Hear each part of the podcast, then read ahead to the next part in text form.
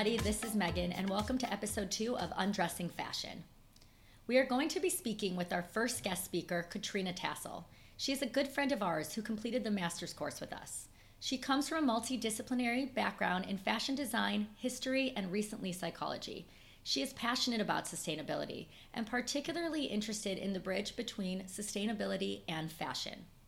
She aims to help the fashion industry become more sustainable through applying her psychological lens.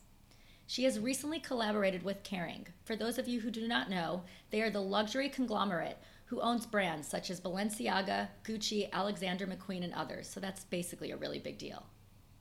She has also collaborated with the Center for Sustainable Fashion at the London College of Fashion and is a sustainable fashion leader for the Copenhagen Youth Fashion Summit. She has a passion for health and wellness and is an Ashtanga yoga instructor in London. She loves to travel and recently traveled for a year across India, Southeast Asia, and China, where she learned a lot about different perspectives and ways of living. So, Kat is here today to speak with us about enclothed cognition, which describes the influence that clothes have on the wearer's psychological processes. This essentially means that we wear that what we wear affects how we think, feel, and behave. This effect comes from both the physical experience of wearing the clothes as well as their symbolic meaning, which could be that the clothing represents a certain occasion, memory, or identifies you with a group of people. Kat uses this theory to look at the impact of sustainable fashion on our feelings and behaviors, particularly what kind of mood we are in when wearing sustainable versus non sustainable clothing. So we realize that we keep saying this buzzword, sustainable. Well, what does that mean in the context of fashion? Sustainability in fashion is essentially concerned with being socially and environmentally responsible in the ways fashion is made, sold, marketed, and disposed of. Sustainability aims to minimize the negative impact that fashion has on people and the environment. Sustainability aims to counteract the negativity of fast fashion, such as high street shops like H&M, Zara, and Topshop. While a lot of these brands have made efforts to improve in this realm, there's a lot more work to be done. We will have another episode dedicated to sustainable and ethical fashion eventually. But we understand that many episodes, such as this one, will touch on it. We're going to jump right in. We're sitting here with Kat right now, and Eden's going to start the conversation. Well, first of all, thank you so much for doing this, Kat. We really appreciate it. Um, yeah, you're our guinea pig for our first episode, so this should be an interesting conversation. So, like, first of all, kind of, can you just give us a summary? Tell us a bit about yourself and what you're really interested in. Yeah, sure. So, I mean, people often ask, I don't know how or why I got to this point, and maybe it often doesn't make sense because it's kind of an untypical route um, to where I am now. But I think if you kind of dig a little bit deeper, um, my background in um, first design, but then second um, going into history, so more academic side, and then finally now in psychology or health and well-being. Um, they're all based around understanding behavior, culture, and social context. Um, but then in regards to sustainability, so taking it away from that, I think I've always been quite connected or deeply connected throughout my childhood um, to nature or the environment, the natural world. And growing up, I kind of spent a lot of time camping or growing my own food, um, cycling, hiking, those kinds of things. Um, so I think it kind of started, um, particularly within environmental um, or within the environmental sphere realm of things. And then more recently, I think my experiences have extended that to the social sphere or the social spectrum. So traveling across Asia, um, as you mentioned in the introduction, particularly in areas that are connected to the fashion industry, so places like India, Vietnam, um, Indonesia, um, and beginning to understand or really experience the lifestyles and the impacts um, firsthand. Um, and it's really eye-opening experience and makes you realise how much work still needs to be done in this area. Absolutely. So you wouldn't say that like you kind of had one experience that's made you like super passionate about sustainability and fashion. It's kind of like a culmination. Yeah, definitely a culmination. Both of kind of my upbringing um, definitely plays a huge, huge impact, um, um, but also then my personal experiences uh, since leaving home and all of my academic experiences kind of come together in quite a holistic way. Um, so yeah, I kind of take from all areas of life, um, including teaching yoga and kind of working with people on an individual level um, in terms of their outlook and well-being um, but then also within my own research taking that on a kind of broader spectrum. So trying to introduce ways to affect change in a in, in a bigger way. Yeah.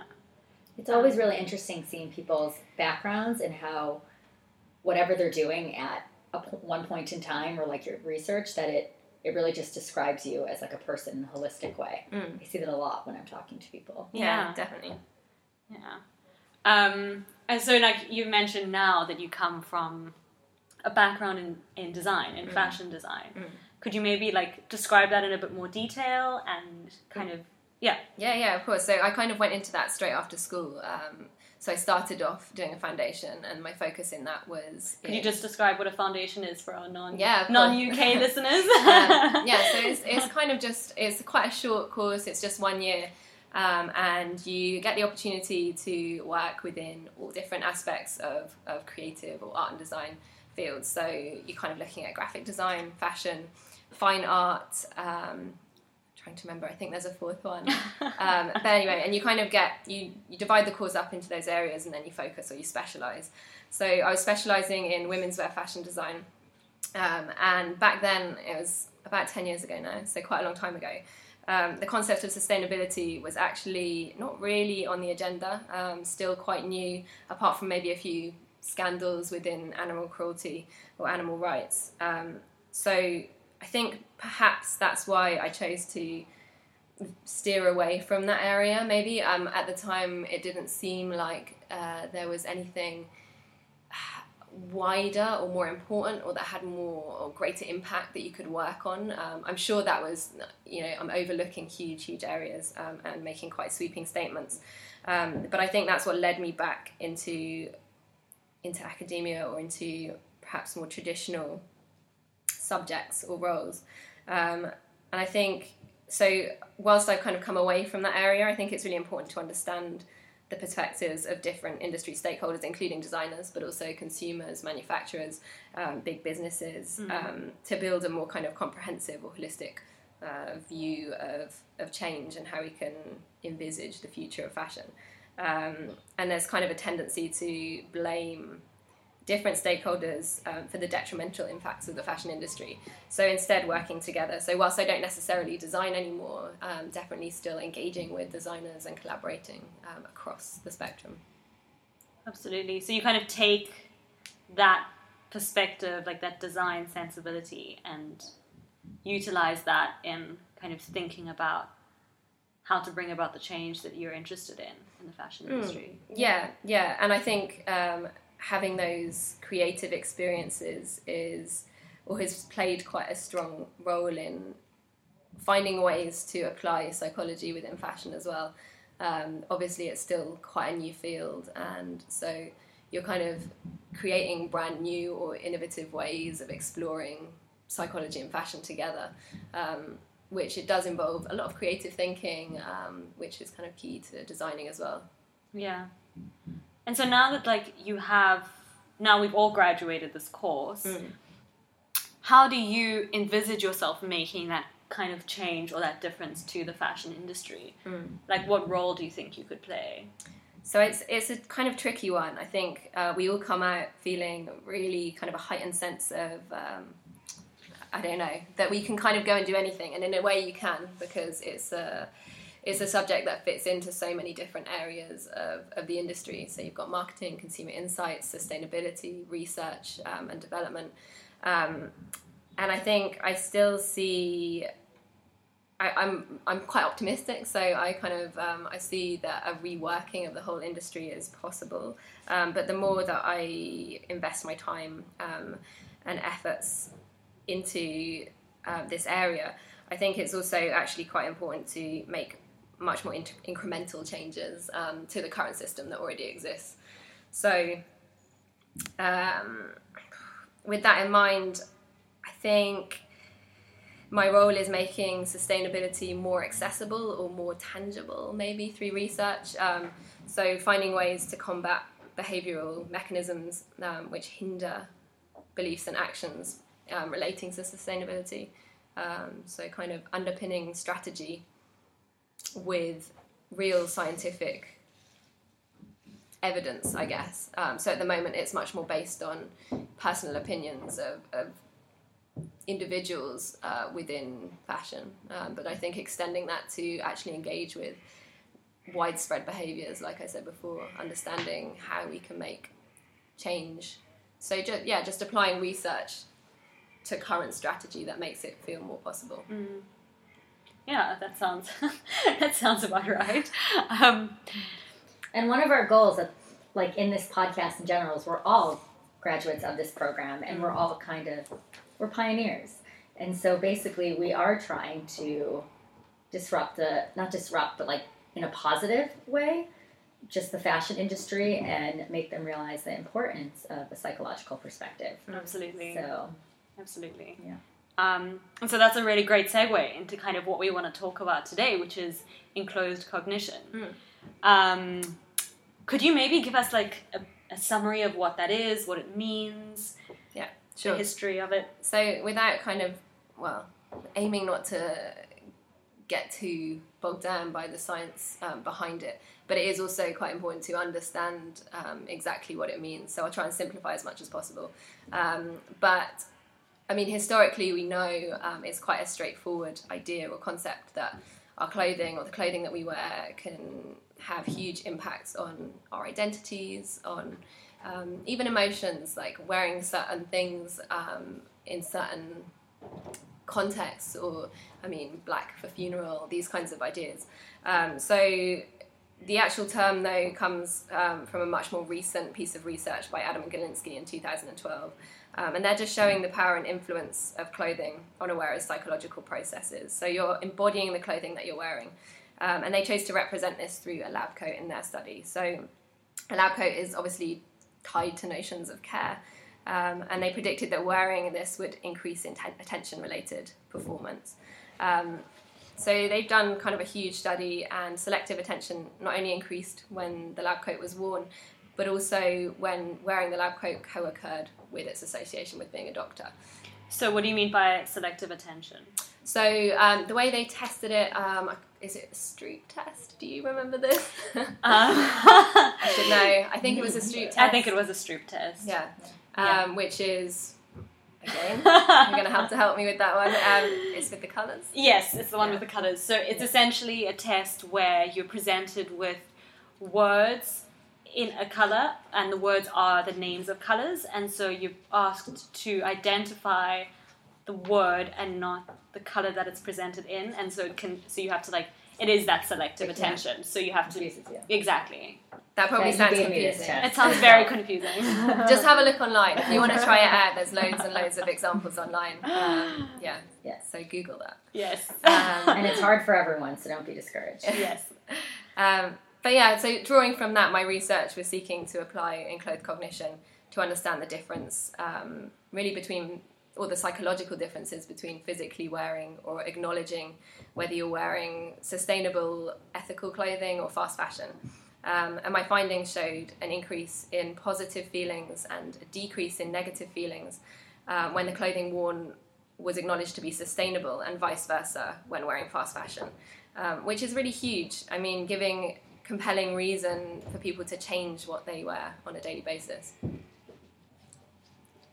Yeah. So, I mean, so going back to kind of just the general enclothed cognition idea, like if mm. we just, I mean, if we set it out, basically what the research that's been done already has shown is mm. that what you wear affects your performance on tests, mm. basically. Is that Yeah. kind of like the general gist of it?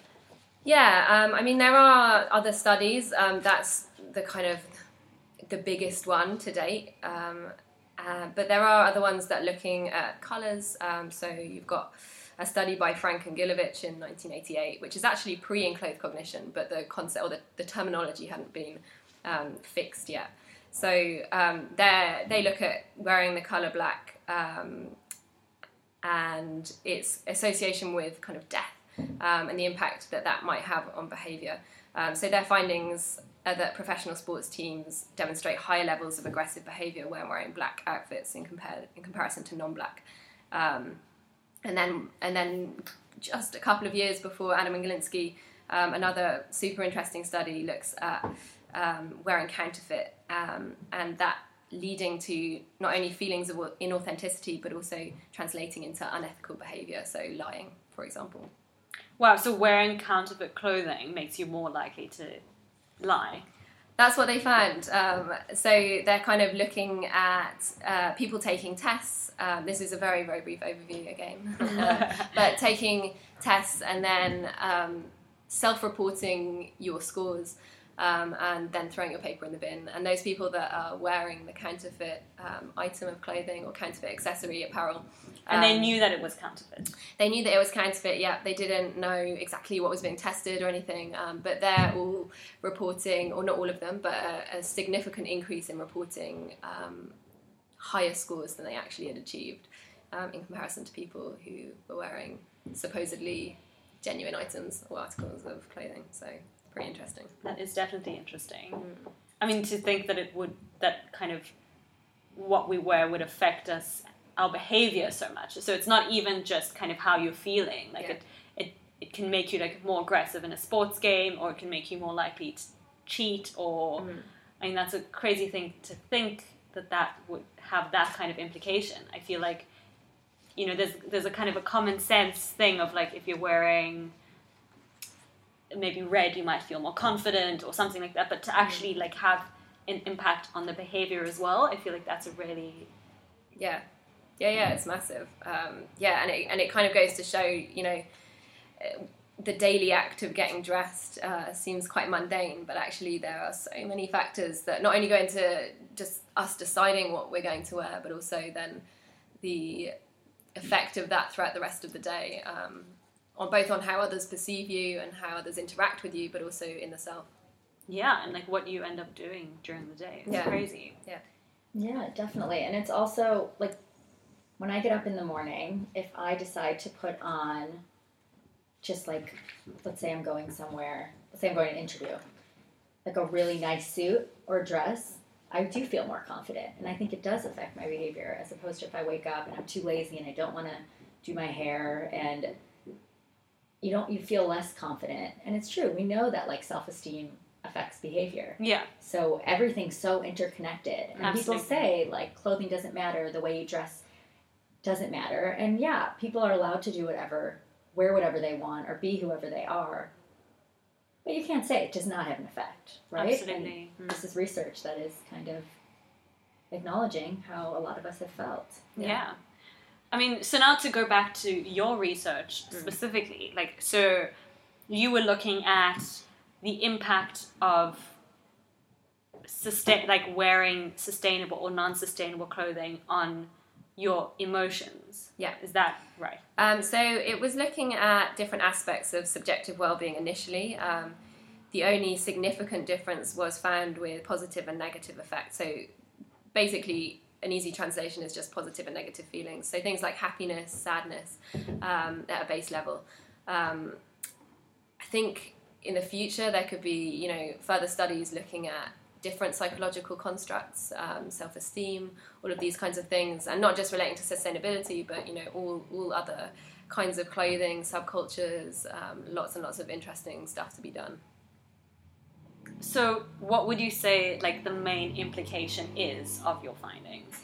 Um, so, understanding how we feel um, is really important within this field um, of fashion and sustainability. Um, so, given the kind of complex interplay of, of, psychological processes which prevent people or individuals and groups from acting sustainability um, or sustainably, sorry. Uh, and uh, the industry has obviously been highlighted for having a hugely detrimental environmental um, and social and economic footprint. Um, and the growth of fast fashion, um, well, there's a, there's a slow uptake of ethical alternatives. So we need to find new and more engaging ways to encourage an increase in people interacting with um, new brands, sustainable brands, or secondhand, um, different ways of consuming and wearing clothing.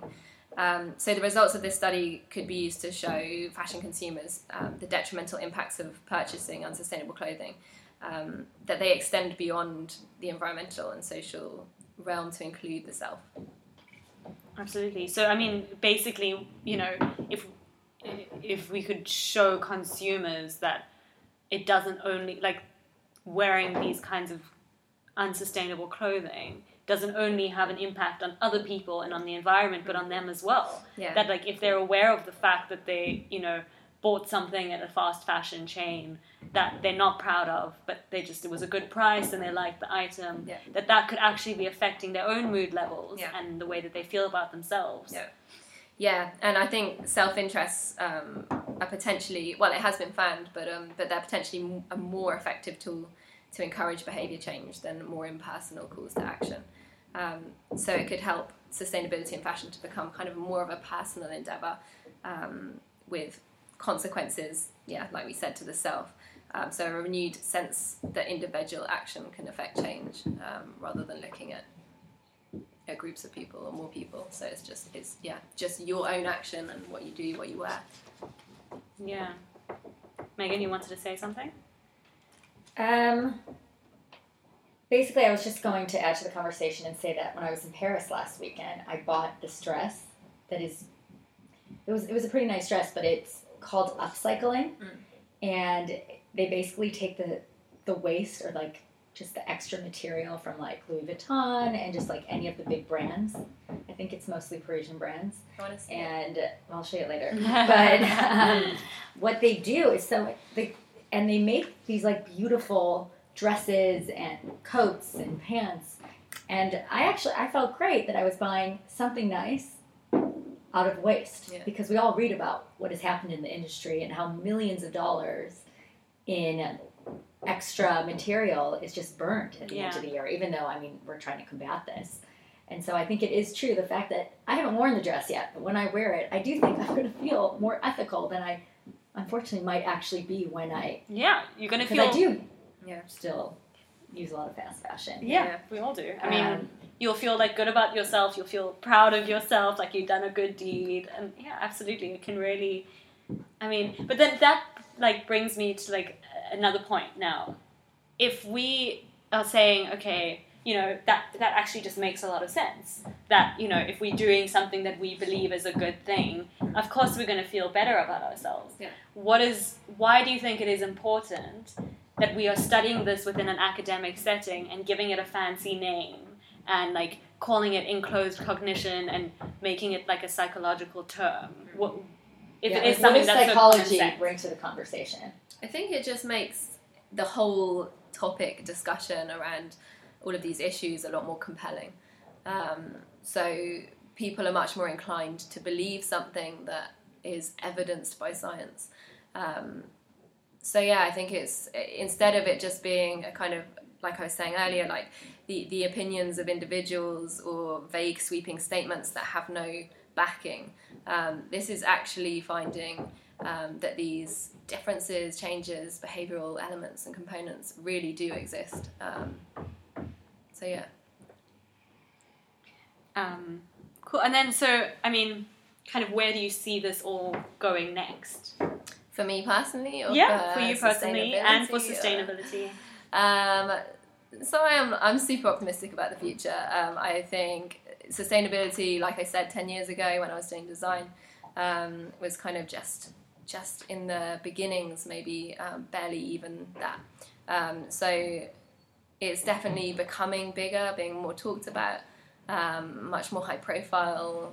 You know, documentaries, um, engaging with the topics. Um, so I think people are kind of beginning to understand um, the implications of all of these things. But like I said, there's still also a long way to go. So, um, and I think having the kind of courses like the MSc that, that we all did um, will help in some way to begin to, um, which is a master's for your non-uk speakers yeah, masters, masters of science. Um, yeah, it, it, it begins the conversation, um, and as we were just saying, in a more kind of scientifically rigorous way. So, helping to bring together kind of academia, fashion, um, education, all of these different components collaborating, making a more solid foundation to build on. Yeah, and just like kind of to build off or echo from what, what you said, basically what we said in our first episode is like we want to get past the fluff because there are tons of articles on sustainability that aren't based off anything. And even though intuition is valid, we want to bring in like the science and the psychology behind it. Yeah. So, Yeah. anyways, Yeah. yeah. Cool. Thank you. Welcome. Thank Thanks you so much.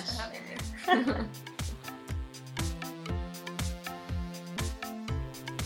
that was a really interesting conversation, and I feel like it was a really great first foray into the intersection between psychology and fashion because it essentially describes, in, enclothed cognition, essentially describes how what we wear affects how we feel and think and how we behave, which is kind of the crux of what we want to get at. And how cool is it that research is reflecting like our everyday reality?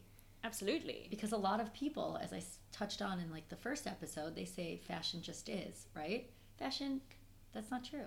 Like, yeah it it interacts with us we interact with it and it interacts with us and it has an actual effect on us and it, yeah, fashion does not exist in a vacuum. absolutely and there are reasons to dig deeper. Um, and also, how we're saying that it was so interesting to hear her implications that ethical fashion has on us personally.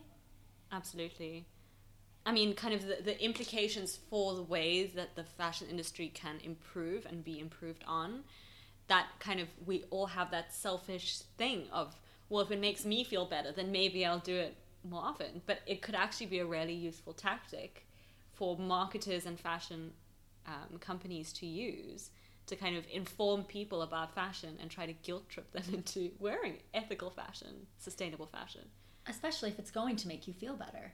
Like Yeah. when I think about it, what does everyone really want? People want to be happy. They want to feel good. So if we're consuming a ton and we're assuming that consumption is I guess breeding happiness, which is clearly there've been so many studies against that, but which we could talk about another time. but the fact that if you consume ethically or you're just mindful and the whole mindfulness just revolution has been going on teaches us so much like if you're mindful with what you buy and what you dispose of Absolutely. I mean, you know, it's that thing of if you do something good, you get that positive feedback, and then it makes you want to do it again. You know, kind of like if you're doing a good deed, if you're volunteering, if you're helping out other people, like you feel really good about doing that because you get that like positive feedback from other people and from within yourself. You feel proud of what you've done, and then that makes you want to do it again. And I guess it's the same thing with ethical fashion. and i think that's something to say a lot about millennials i feel like we as a generation are just really trying to give back and you can see with companies the way that they have all these sustainable departments because we want to feel good. And i think previous generations were more concerned no offense to them i mean it was of the times and necessary but it was more just about making the money so that you could have the nice home and support your family. And now it's more like i don't just want to make money i want to do something that is going to make me feel good and others feel good. Absolutely. And so, one thing I did want to say was um, basically, we're not trying to judge or shame anyone here. We know I am a consumer of fast fashion. I, I do Yeah, love Zara too. and Yeah. Topshop, but we're just trying to raise awareness for us and for others that there are little steps that you can do to partake in this movement. And Yeah, I mean, it doesn't even have to be that you stop sh- shopping at like Zara, H and M, Mango, Topshop, whatever it is that whatever store that you like.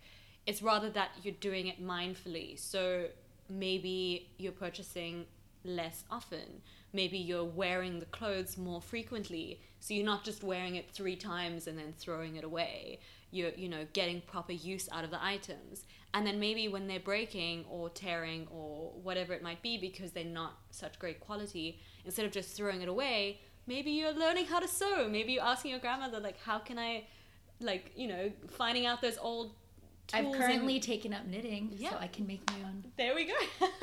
my own scarf. Yeah. um, yeah, so you can fix things as opposed to just throwing them away, um, and really getting good use out of your clothes instead of feeling like you need to be on top of all the new trends and changing up your wardrobe, or maybe you're thinking about renting clothes. That's a really interesting new thing that a lot of companies and brands are starting or to get on top of upcycling, like what I was talking about earlier. Exactly. Like there are so many different things that we can think about, um, and you know we're living in an interesting time where that is starting to become easier. Um, it's still not as easy as it should be to consume ethically and sustainably, but I feel like there have been you know the industry has come leaps and bounds just in the last few years. And we are not at all advocating to take out like couture or or luxury fashion brands. We absolutely love them as well, but we, We, are can't afford to buy them, but that's another story. yes. But overall, we are just advocating for a more sustainable environment within them. Absolutely. So Yeah. yeah. And the main takeaway I think from this is just kind of thinking a little bit about what you wear and how it does impact your actions and your thoughts. Absolutely. Because I think a lot of people don't think about that. Yeah. Um, I mean, and uh, you know, taking that away into like the little things that you do, you know, dressing up for a job interview, or you know, people always say dress for the job that you want, not the job that you have.